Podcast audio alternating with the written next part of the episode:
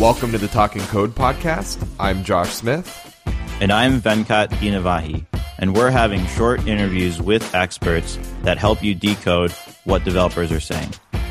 If you're a first time listener, make sure to go to talkingcode.com and sign up for our mailing list. We send out links to new interviews along with exclusive content just for our subscribers. Today we're talking with Louisa Barrett of Haught Codeworks. She is a self described junior developer, and we're talking about being a junior developer. How are you doing today, Louisa? I'm great. Thanks for having me. So, are you still a junior developer right now? Um, I think my technically my my title at work is just developer, with some flexibility to leaning towards the junior or mid level direction, depending on the know. day. Depends on what I'm trying to do. junior immediate. I'm a junior intermediate developer, yeah.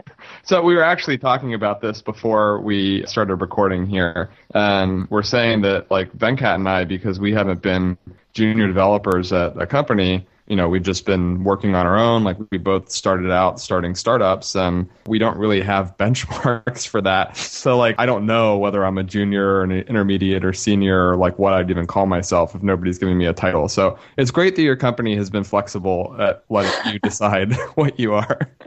I think it's, I think it's a little bit like they, they kind of don't really always know either. So it's a little bit just like everyone has sort of mutually decided that the fluidity is it's good. It's it's okay. It's acceptable. it's fine. yeah, it's a very laid back shop, so it's pretty great. Okay, well, we're still very specifically talking about a junior developer, which is yes. you know somebody that is uh, just coming into a company for the first time. Do you want to help me define that? Sure. So I would I would say within this context, um, it's somebody who is either in the process of going through a boot camp, sort of towards the end of it, and then looking for their first job, or just getting into their first job and sort of figuring out how to find a place for themselves and maybe how to find that first company and just how to get started, how to get some traction and get get rolling as a okay. developer. Okay, got it. Yeah. Father-in-law uh, Brady is actually about to finish up at Dev Boot Camp, so he's going to be in that junior developer category. Ah, it's exciting. Brady, I hope you're listening to this. uh, so no pressure. you actually went to art school, and I have a degree in art history, so I studied what you practiced. So nice. I studied to practice to study what you practiced. But I, I don't do that anymore, obviously. So explain to me, how did you go from going to an art school to wanting to learn how to cook? Because that seems like, you know, a pretty big difference right there. Sure. So when I went to college initially, I actually grew up in a, um, a very scientific community. Um, I grew up in Los Alamos, New Mexico, which is where like they designed and built the atomic bomb. so I grew up in sort of like this weird little pocket of science and math and everything. And I guess sort of going to art school it was a little bit of like me being like, I don't want to do that. I'm going to do something different. so, um, and I actually initially went to school for illustration. So I was planning on, I wanted to be an illustrator. And then once I got there, I sort of discovered design and really got excited about how design is all about making things for people and making experiences for people. So I switched gears and I got a degree in graphic design and I was working in exhibit design for about seven years.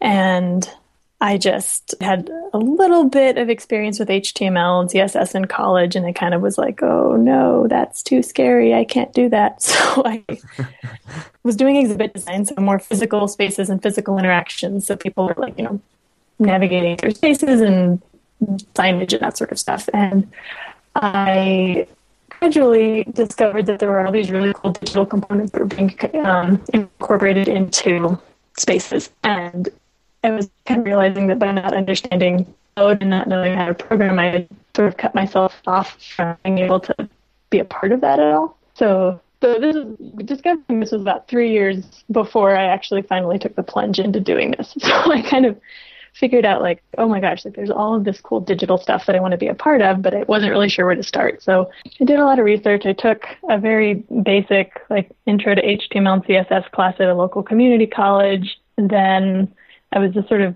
investigating if I wanted to go back to school again and try to get like a, a bachelor's degree in computer science or something, or like, I don't know, just figure out some other way to get more experience with code and like computer science stuff. And then I discovered Dev Boot Camp.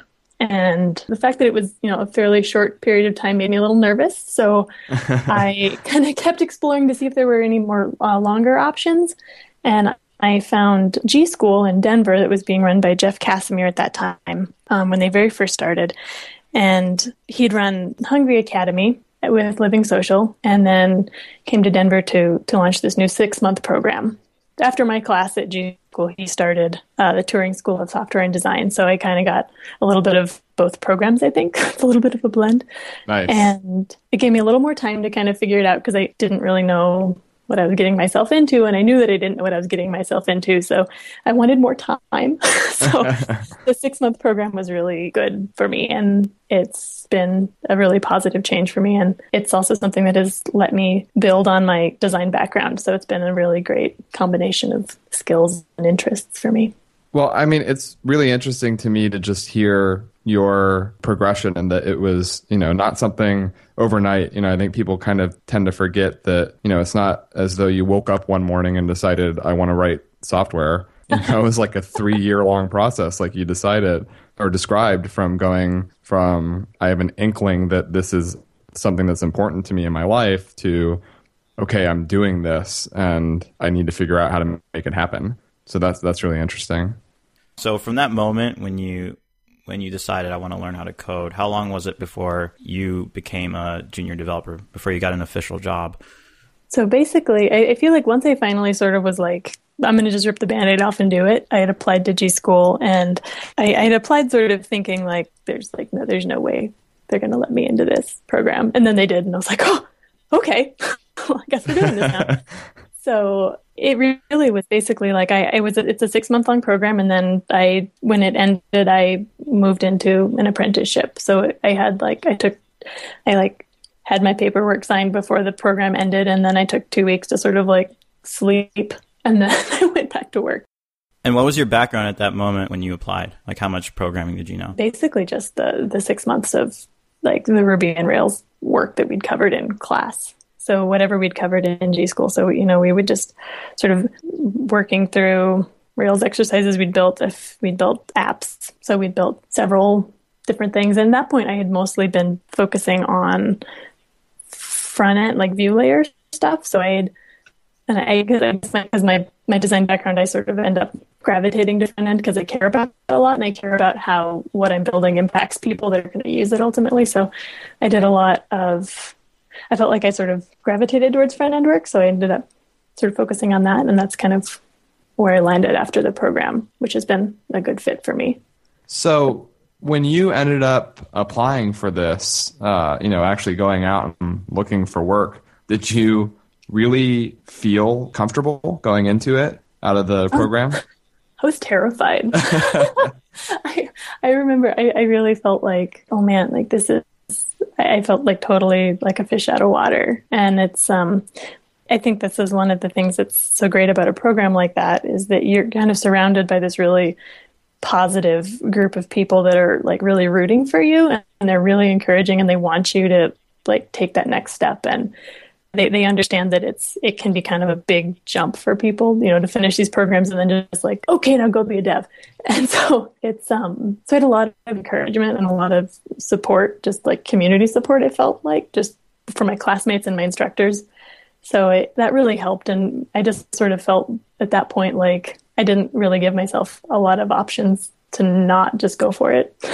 Right. Like, and so looking back, how did you feel that you know the Dev Bootcamp and the G School prepared you for your job? I think that I mean it really just totally immerses you in the community a lot, and it really sets you up with best practices. Like you, I think you understand the industry a lot better than you I would have if I if I hadn't done those programs. I wouldn't have understood how like a realistic sort of workflow would be in a company.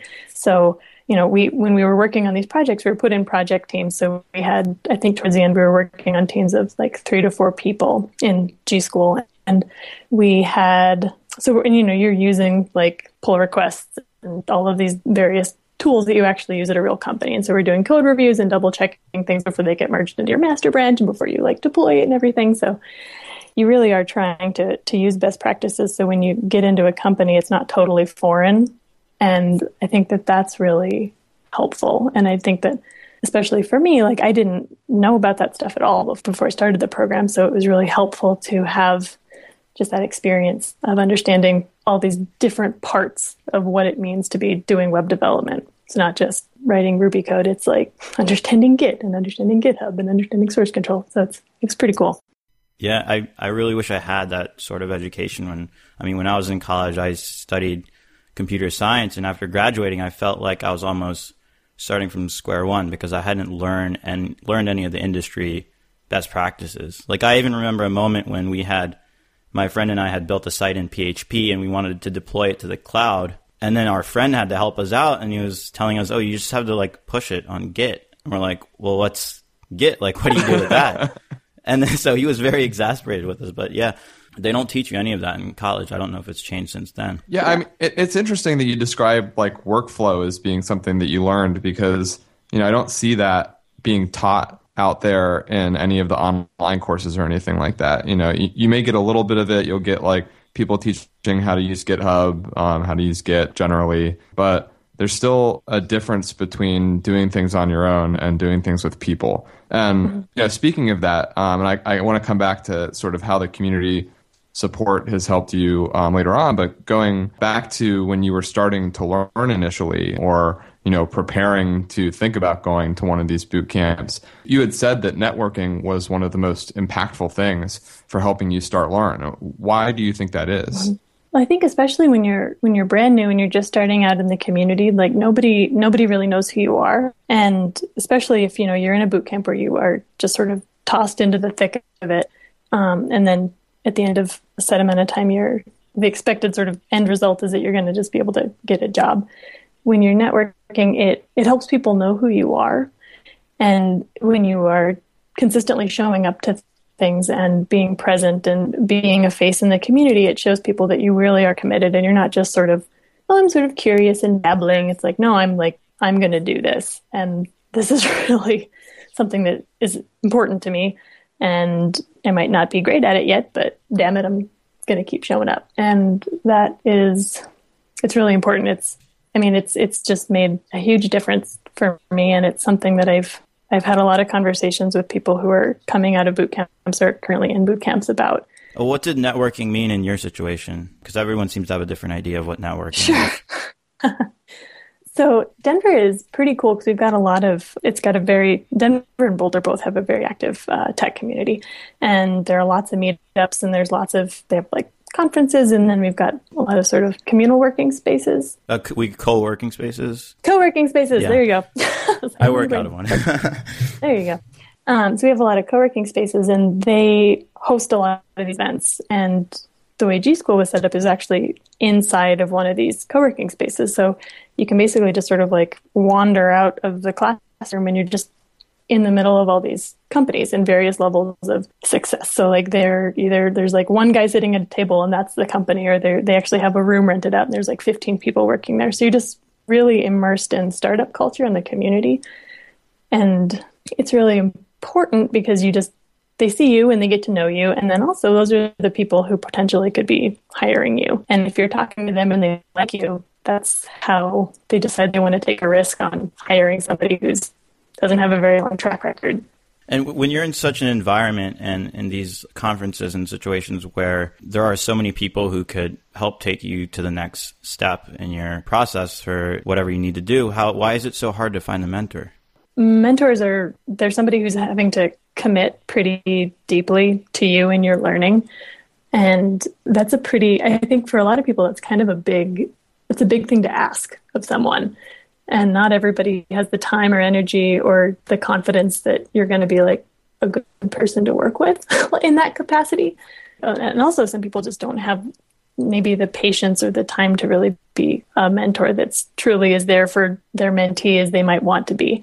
So it's tricky because if, especially if you're not doing the groundwork of showing up to these events and talking to a lot of people and getting to know people on sort of a casual social level in the community, then it, it's really difficult to find someone who's going to be like, yes, like you can call me, you can shoot me an email whenever you need if you have questions, and I'll be happy to look at your code or, you know, whatever. Like I'll be happy to do whatever, or I'll meet with you a couple times a week, or just let me know. It's really, that's a lot to ask of someone who's got a full time job and maybe a family and they're really busy. So, so I have this vague gut feeling, at least, that mentorship is, you know, really time consuming. But can you explain, maybe just in your case at least, what a mentor really helps with? Um, and then we can kind of see just how time consuming it is from that.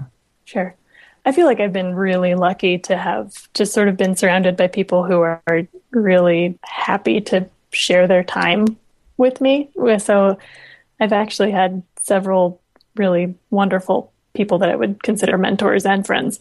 And well, I think they start out as mentors and then they just sort of gradually turn into what I would consider friends. And um, they've you know, initially it sort of depends on the person and depends on sort of what their company is like. Certain companies really encourage their employees to be involved with the community and to do outreach and mentorship and stuff so they actually can get a little bit of time during the day to work with you. And other people just really love teaching and love working with up and coming people and they're willing to, you know, like meet with you after work or whatever. And so it depends on sort of the moment and, and when you're in a boot camp, you need help a lot more often, I think, than you would normally if you were just sort of working on your own time because you have you actually have deadlines and there's a lot of pressure and you're normally sort of in a state of various degrees of just total panic. So, so you're often reaching out to people at weird hours and just shooting them emails and being like, can we pair for a little while? I don't really understand something. Or can you take a look at what I did? I think it, it's like not working, but I don't really understand why. And or you know just if you're in my case i i really struggled in the first half of g school just because i was kind of just in over my head and my my mentors were really good at just giving me pep talks just sort of like sitting me down and being like let's have some deep breaths okay uh, congratulations so you know it just sort of depends you know it's it depends on where you are with your learning and what kind of problems you're trying to solve the, the amount of time and investment it takes on their part can vary quite a bit. You know, it's really funny that to hear you talk about that because, you know, I was trying to think of it from my perspective. I've got, you know, a few friends and family that I'm trying to help to varying degrees of help, often not as much as I would like. And I was trying to think of it from the perspective of, okay, how can I help be a mentor? But yet what I'm listening to you describe ends up sounding like some relationships with people that I've I think I've kind of forced on them. you know, like uh, there's this uh, uh, buddy of mine, uh, Mark, who has he was a contractor working on the same project that Venkat and I were contracted on, and you know, just in the past couple weeks while I've been working on this, you know, like I basically was trying to learn Swift, iOS, like build an app. I, I was just like, hey, can I ask you a bunch of questions? and it's just turned into like every day me messaging him on GChat saying hey man, I've got another question for you. so it's it's funny that like I guess I've seen the mentorship relationship grow out of, you know, existing friendships, but the way that like a mentorship can end up being established really informally, but the key here is very slowly, right? Like it's not yeah. like all at once somebody's like, "Yeah, sure, let me devote like several hours a week to you." And I, I, email me whenever you need help, and I'll right. be there. I don't. I don't think that happens. Yeah, and I think I mean like what you're describing. So like you have an existing friend who you know you you know can help you, and then you just sort of keep asking him for help, and it sort of evolves into a, a mentorship. I think that, that that's also a really great way to have that happen. And I had one mentor specifically who would say, like, your job is to email me as much as you need to and whenever you need help, and my job is to tell you when I don't have time. so it's like, okay. You know, so it's it's pretty cool to be able to not worry so much about like, oh my gosh, am I being intrusive and just sort of maybe lay the ground rules initially like right, early I, on. It's funny that you say that because I've actually um I don't know, I feel like I've been aggressive with some people and saying like please do that. Um, and of course there are cases where i don't have time and i think i need to keep looping back with them and saying like no seriously even though i don't have time sometimes please come back to me again with the questions. Because like i know what it feels like to sit there and struggle and waste you know like a day of your time on trying to figure out how to write json in swift for example and then mm-hmm. only be able to connect up with Mark and ask him questions about it later. Yeah. I, I, mean, you know, it's it's really like those kind of events can be events that could, for some people, entirely derail their learning. And, you know, mm-hmm. they just like decide, wow, this is so difficult and I'm not getting any help that I, I don't think I can do it. So, you know, yeah. I, I want to try and be more aggressive, I think, with people about, yes, please, please do reach out to me when you are yeah. stuck. And for me, as uh, somebody who, who's mentored a handful of, of people, the attitude is very important to me. So I want to see, like, if somebody asks me like a, for a quick tip, and then I, you know, I give them my my two cents on it, and then they come back to me a week later, having implemented everything and like read about it. I love to see that because I feel that I'm giving advice that's actually going somewhere and having an impact. The flip side is when you give somebody some advice and you never hear back from them. Right. Yeah. And that, I think that's kind of where why it's tricky to to find a mentor and have a really solid mentor is because I think a lot of people who are really willing to to share their time with with people kind of get burned sometimes like that. And it's surprising to me that that people wouldn't necessarily be like aggressively following up and really like, thank you for your time. I'm respecting that you have given me this time that you could be using on any other thing and you're sharing it with me. And I just really appreciate that. And I'm going to take what, what you give me and like go run with it as far as I can and then try to bug you again when I need it. so speaking of mentor like relationships, you made a distinction between team members that are helpers and team members that are teachers. Can you explain that distinction for us? Right. So, so I, th- I would say that everyone that I've worked with is a helper in some capacity. I've never, I've never worked with anyone, and I feel like, knock on wood, like it, hopefully this stays this way for as long as possible. But I've never worked with anyone who, when I ask them for help, is kind of like, oh no, what a bummer! I have to go help this person now. So I think that sort of like at the most sort of foundational level of getting help from someone when you're brand new to this is they're going to sort of they'll probably pair with you and they might walk you through what's going on and kind of explain as they're going but they'll probably be doing most of the think most of the critical thinking and most of the like kind of deciding where the where you're headed with everything so like the final solution is going to have come from them and you're going to kind of be along for the ride and you'll be you know picking things up and learning things and they'll get you unstuck and it's it's really helpful and it's really awesome to work with people like this. But at the end of the day, when you when you finish working with them, you may still be stuck on those same problems. Like the next time you you hit that, you might be stuck again because they kind of did all the critical thinking for you and they explained it as they went, but you weren't the one having to make those connections. So what I'm hearing here actually um, sounds like the difference between like tactics and strategy. So you know, like the helper, it sounds like is helping you with very tactical things, you know, like, okay, mm-hmm. you're stuck on some sort of syntactical issue, or maybe it's, you know, a series of, of tactical things that gets you to some sort of end state. But mm-hmm.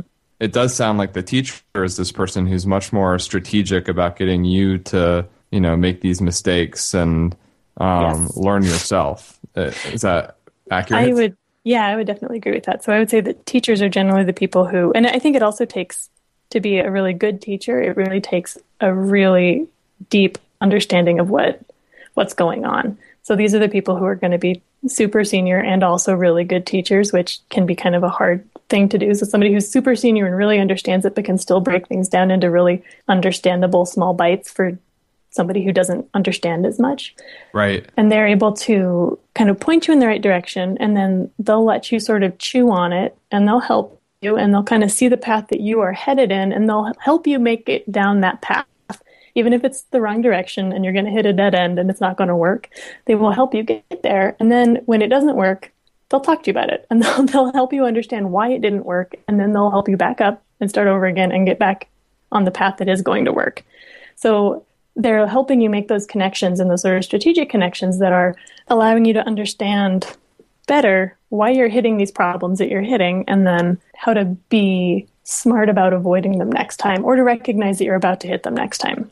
Right. It sounds like the teacher archetype is somebody that, you know, really needs to be sort of, like you said, obviously very knowledgeable because without that, based on knowledge, you can't have anything. But they also sort of need to be very empathetic towards the person that they're helping um, or that they're teaching rather, and they need to also be sort of a fortune teller. Like they need to know what is going to happen when you inevitably end up going down this path. So like I need to sort of have some insight into the fact that like okay, I know where Louisa's head is at right now. She's about to make this mistake. And I know when she goes down that path, like how we're going to have to come out of it. But I'm just going to go ahead and let her do this. And I'm aware that this is happening, and you know maybe it hurts me a little bit to watch it happening, but like I I can loop Yeah. it back around and use it as a teachable moment, which I Yeah. think is really interesting. And, it, and often when it is the painful part, you can see that they're making the like the pain face. They're like, oh, but they don't say anything. like, don't do it. I think the best teachers always like take the extra time to explain why they're doing something. So Yeah. I do remember like uh, I forget who it was. They explained like the don't repeat yourself. Like you always hear don't repeat yourself.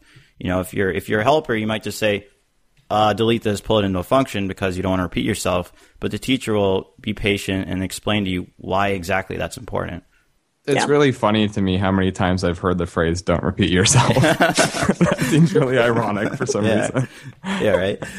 So, is there anything that you can suggest that you've really seen from people who are? Because I I think I'd prefer to be a teacher than a helper. Um, it seems like uh, you know it, it depends obviously on the the the instance. You know, if we've got a deadline and things need to get done, you know, Sure. maybe maybe I don't have time to you know go down all these false paths. But Sure. you know, I think generally I'd like to be more of a teacher to junior developers. Like when Brady comes out of Dev Boot Camp and I try and help him get up to speed. You know, I I need to be there for him in that way.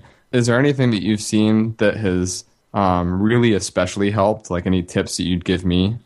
I think understanding why. So this is, and this is from my experience being the person who is making the the tactical errors, and and watching the people who are trying to teach me and working with me, um, and sort of their what they've done to help me figure things out. And I think one of the things that's really helpful is one of my teachers was Katrina Owen, and she she created um, Exercism IO, and she's really good at watching what you're doing and then like asking you why you're doing that and then figuring out why you're making this error and like kind of finding the pain points that you keep hitting. So like if you hit if you do something strange several times in a row she's going to be like okay like what is that? Why are you doing that? And then she would sort of back it out into a little bite-sized little test suite that you would have to solve just around that one little problem.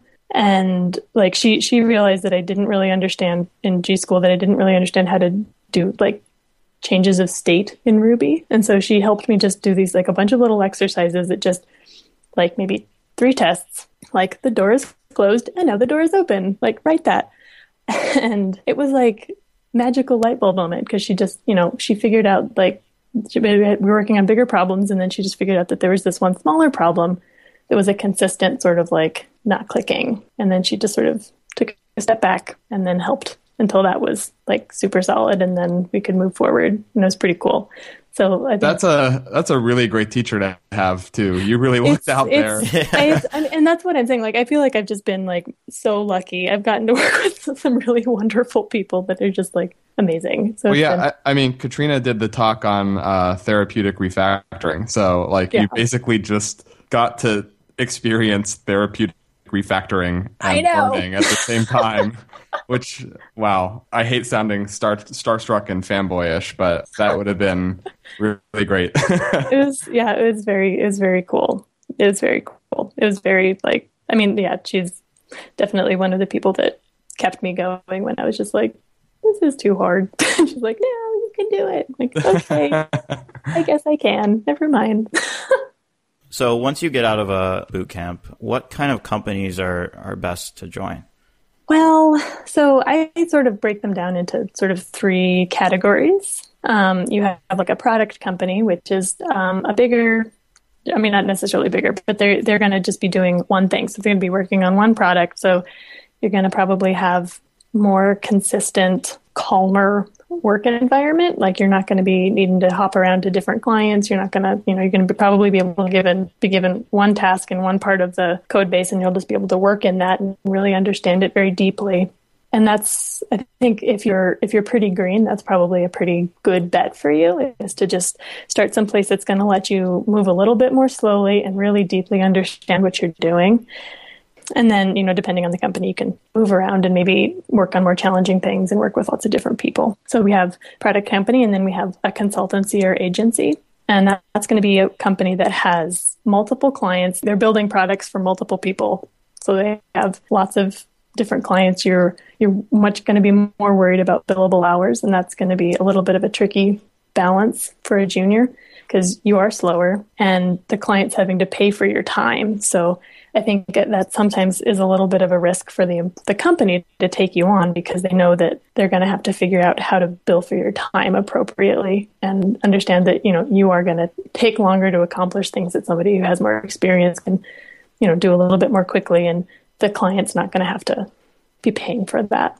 I think that they do generally they, will they'll move a little more quickly. You may have to, you know, hop around to different client projects. So you're going to be getting into different code bases probably fairly frequently, and that can be kind of jarring if you're brand new because you you know you get kind of settled in one code base and you're like, okay, I understand this. I know where everything is. I understand how things are built, and then you get put on something else that is maybe built a little differently, and you're just like, oh, I'm kind of lost here, and you have to be able to get ramped up pretty quickly in these different projects, and that can be kind of a challenge. But you know, if you like challenges and you like having that kind of action and a little bit more excitement and more diversity in what you're getting to do, that's pretty awesome and pretty fun. And then, of course, there's a startup, which you know is going to be very fast paced and kind of a roller coaster ride, probably. And I think generally the advice that I've been given is that those are not best fit for most boot camp graduates. I think that there are there are often people in that graduate these programs that are really really good and they could hit the ground running at a startup and kick butt and it wouldn't really be an issue but i think for probably most graduates a startup is going to be a little bit too wild west if, if you if you need something that has a little bit more support and maybe a couple seniors or mid-level devs that you can pair with and startups often, you know, you might just be you might be the only engineer, and that's probably not where you want to be as a junior. Right. Yeah. I've I found that to be the case at least. I mean, we had a client previously that had brought on somebody from a boot camp, and we weren't really sure, like at that time, how to advise them on that. So you know, we said basically, here are the conditions under which this would work. You know, here are conditions under which that it won't. Um, mm-hmm. And unfortunately, you know, it ended up going down the path of the conditions where it wasn't going to work. Um, yeah. And you know, it's just it, you need to work at such a pace at a startup that often you know you don't have the time to uh, bring somebody like that on. So, I mean, it still is very person dependent. Like you said, there are people that come out of these boot camps who are just amazing, but then there are people who really need an extra hand, and you know, a startup might not be the right fit. Uh, but yep. going back to what you were talking about on the consultancy side, you know, I think for us, for me right now, I'm trying to experience that as well. Because, like I said, Brady is going to be coming out of Dev Boot Camp here in like a month, and I think so far at least he's been you know one of the like better performers there. You know so i think he's he's like really picking things up quickly and um, he should be able to roll into things right away. But you know, it is certainly a challenge for me to, you know, figure out how to bring him into the loop on things. Like it's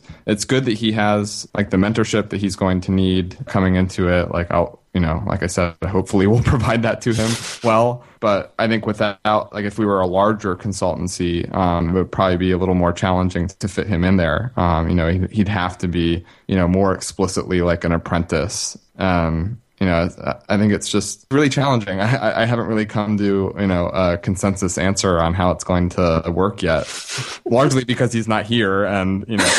that does make it harder. right. Use your fortune telling uh, skills. Exactly, exactly. I, I, wish I were one of these teacher archetypes because then I would know. you just you just intuit it. Yeah, I'm like, well, we're going to go down some of these false paths and but I know it's going to end up turning out all right in the end anyways but yeah, I, I think I guess it really is all dependent upon the structure at the company that you're going to, and not necessarily the type. Exactly. Yeah, because, and it depends on the, the, the tolerance of the team, and I think the management to give you the time that you need to do the work that you're assigned, and then also just to ramp up and get in the to get into the swing of things. and different companies have different levels of tolerance for that. Yeah, I think that impresses on me that like on both the company side, who's doing the hiring, and on the you know potential employee side, you really need to have honest conversations. If you're not having honest conversations, if you're not like voicing your concerns about some of these things up front, then you are going to necessarily run into problems. And I think it's better to get all that out into the open early and decide then that hey maybe this isn't fully comfortable for either of us and you know we need a better fit i think yeah. people are often too willing to look over some of these you know very, very obvious challenging things simply because it's a tough hiring market and you need people sure. Um, sure and it also sounds like a really great idea you know like you it's it's really i think i think a lot of people sort of feel like bringing on a junior and then like helping them get their first job under their belts and you know being a part of their like development is in this industry and their career it's it's a pretty cool thing to be a part of. And i think it's easy to you know meet someone and be like wow you'd be really great culture fit for our team or we really like your attitude and your personality but maybe you're not going to maybe realistically we don't have enough work to accommodate somebody who's a little slower at getting things done or you know like i think it can be hard for some companies to like be realistic about and also for the junior developer themselves like if they're accepting a position someplace that maybe deep down inside they know isn't going to be the best fit but it you right. know like they really like the company or whatever or like you know it goes both ways i think it's it's a tough thing to hire for i think and so when that junior developer starts off at his or her first job how do they start off on the right foot at that job. I mean, what, like, what do I mm-hmm. do on day one going in there? like, hey guys, I'm the junior. Uh... Bring cookies. um, I I think what kind of what you said before is that having a lot of open communication and just being very honest about things is really important. And being open and, and willing to sort of, you know, if if you're really stuck on something or you're not picking up something right away, it, it, and it takes some courage to do this you know like being courageous enough to go to you know the person you're either reporting to like maybe the senior dev you've been paired with to work with or you know that you're sort of whoever your go-to person is and just say like i'm not getting this and i need more help or i'm confused or just something is not clicking and then getting the extra support and the extra help that you need sooner than later I think is a huge thing. And just being really open and just from the get go, making sure that, that both sides are being very clear about expectations and how those are or or not necessarily being met. So, you know, if you have a junior dev that maybe isn't performing as you would have expected that they would be, that you let them know sooner than later and then maybe help them figure out how they can make more rapid progress or give them extra tools to learn or I don't know, like extra study materials or something to just kind of help them help themselves. So you say pair programming is is really important, and it sounds kind of counterintuitive at first glance because you have two people sitting at one computer, which seems like kind of a waste. So why is it important? I think as a junior, you you really get a ton out of working with a senior person, and even as a senior, I think you also get. I mean, I am not a senior, so I'm speaking on the senior person's behalf. but there's a lot to be learned from working with someone else and especially if you are sort of solidifying your workflow processes it's super helpful like when you're if you're driving and you are having to like type in all the git commands and you're pushing and pulling and stashing and popping and doing all the things that you do with git it really helps to have somebody sort of sitting there and just reminding you like oh now you need to bundle or oh now you need to run your migrations or now you need to do something else because it it helps just reinforce all those good habits and it also just helps you not get stuck. And I, I think oh. good habits is actually a, a fair point for it too, because you know I'm far too likely to go cowboy in some cases you know, and just like really go off the deep end in terms of like, well, I'm just doing a code spike right now, so it's okay. I'll write those tests later. And, you know, my code spike ends up lasting like two days straight. And till next week. right. and then I come back around to it and I'm like, well, I mean, you know, I've got a model test for like one of the models, so that probably covers a good amount. You know, uh, not saying that that's what's happening on my own iOS project right now. I, I mean, luckily, like this is of course this is, not. this is what I do in my own projects. I don't elsewhere. But if I don't have that enforcement, I mean, it really is like just me working on the iOS app right now. It's not like when Venkat and I are contracting together on something where, you know, he can do code reviews and, you know, I've got somebody there really to just be a backstop against me going crazy. and Yehuda Katz only pair programs, so it's not just junior developers that benefit from this. Sure. I didn't know that. Yeah, uh, Luke was telling me about it. Actually, so Tom moved to New York, and so Yehuda is actually hiring somebody else so he can have somebody else to pair program. Just like hiring. Fantastic. Quick, everyone apply. Quick, everyone apply to go work with Yehuda all the time. Yeah, exactly. That's like okay. So every single like Ruby and Rails developer listening to this is like, oh, hey, I know where my next job is. oh man, yeah, but but I mean, I think it's I think it's really helpful, and it just helps you.